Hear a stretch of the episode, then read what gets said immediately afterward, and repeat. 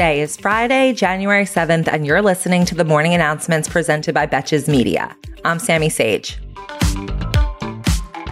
A year after the biggest argument of all time, Biden finally thought of the perfect comeback.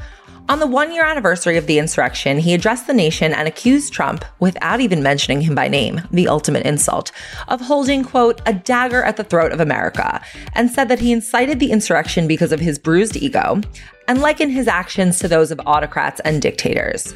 I mean, where is the lie? And I'm sure you're wondering how the Republicans treated yesterday's anniversary. To no surprise, zero Republican lawmakers showed up at the Congressional Memorial for the law enforcement officers who died in January 6th, other than Liz and Dick Cheney. I guess the rest of them just conveniently forgot about the day they had to run away from an angry mob at their workplace. Also, yesterday in Republican land, there were a number of small vigils held to commemorate the quote, patriots who took part in the insurrection. One vigil gathered outside of the DC jail to honor the people who they called political prisoners. I mean, rival events. I thought this was a coup, not a Real Housewives episode. On Wednesday, Louisiana Governor John Bel Edwards granted a posthumous pardon to Homer Plessy of the famous Supreme Court case Plessy v. Ferguson. And in case you can't remember all that critical race theory you learned in high school, that's the case that upheld the constitutionality of the concept of separate but equal, aka it allowed for segregation.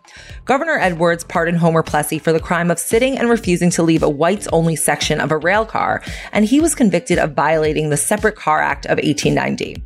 I guess in America, better 126 years late than never.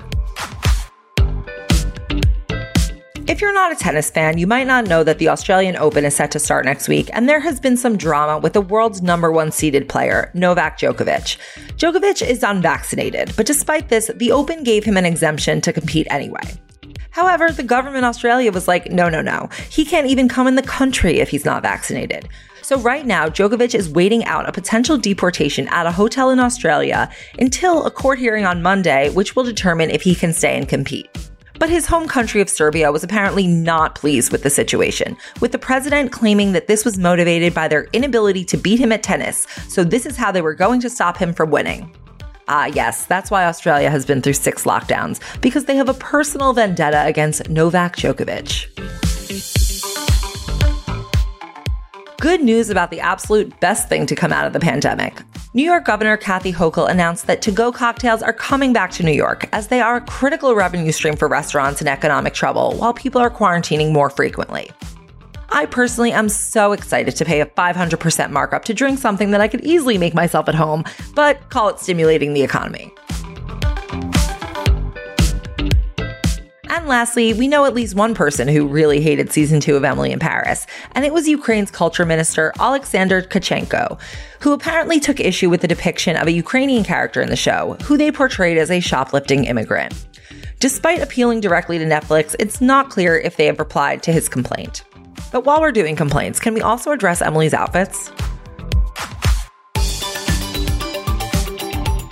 You for listening to the morning announcements. If you enjoy getting your news in very short snippets with some added commentary, you can help us grow the show by rating and reviewing on Spotify or Apple Podcasts and sharing the podcast with your friends, of course. As always, if you want to know more about any of these headlines, links to sources are in the show notes.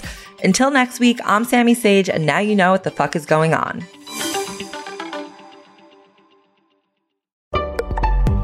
Betches.